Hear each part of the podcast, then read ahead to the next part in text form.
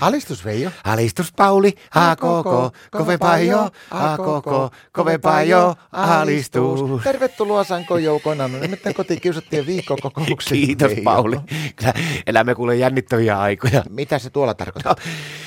Mulla on pikkusen semmoinen kylmä hiki tuolla takapuolessa, että nyt ei vaan tästä jouduttaisi kuule meidän koko perhe syytteeseen tuosta asekätkennästä.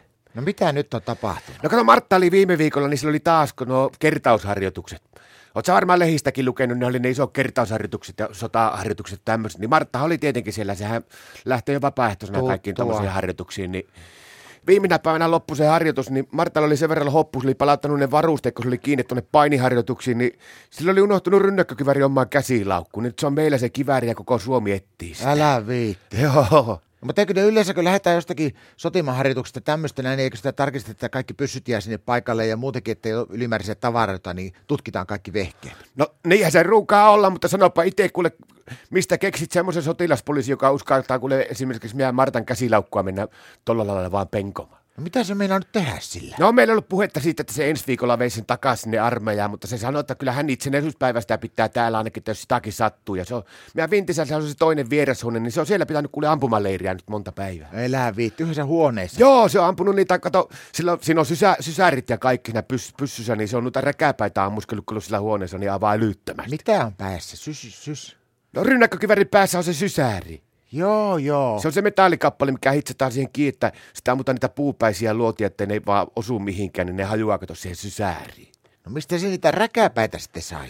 No sekin oli aika hauska juttu. Se kyllä niinku ollut sillä puolivahinko, kun ni- sillä oli kolme laatikollista niitä, niin ne oli unohtunut sillä meikkipussi. Siinä on niinku vähän hyviä ja huonoja puoliakin tuossa Marta huolimattomuudessa. No, No kato, se on niitä räkäpäitä, se on monta laatikollista nyt sillä vierashuoneessa paukutellut menemään neljän metrin matkalta. Ja tota, tiedätkö sä, minkälainen sotku niistä kuule tulee? no.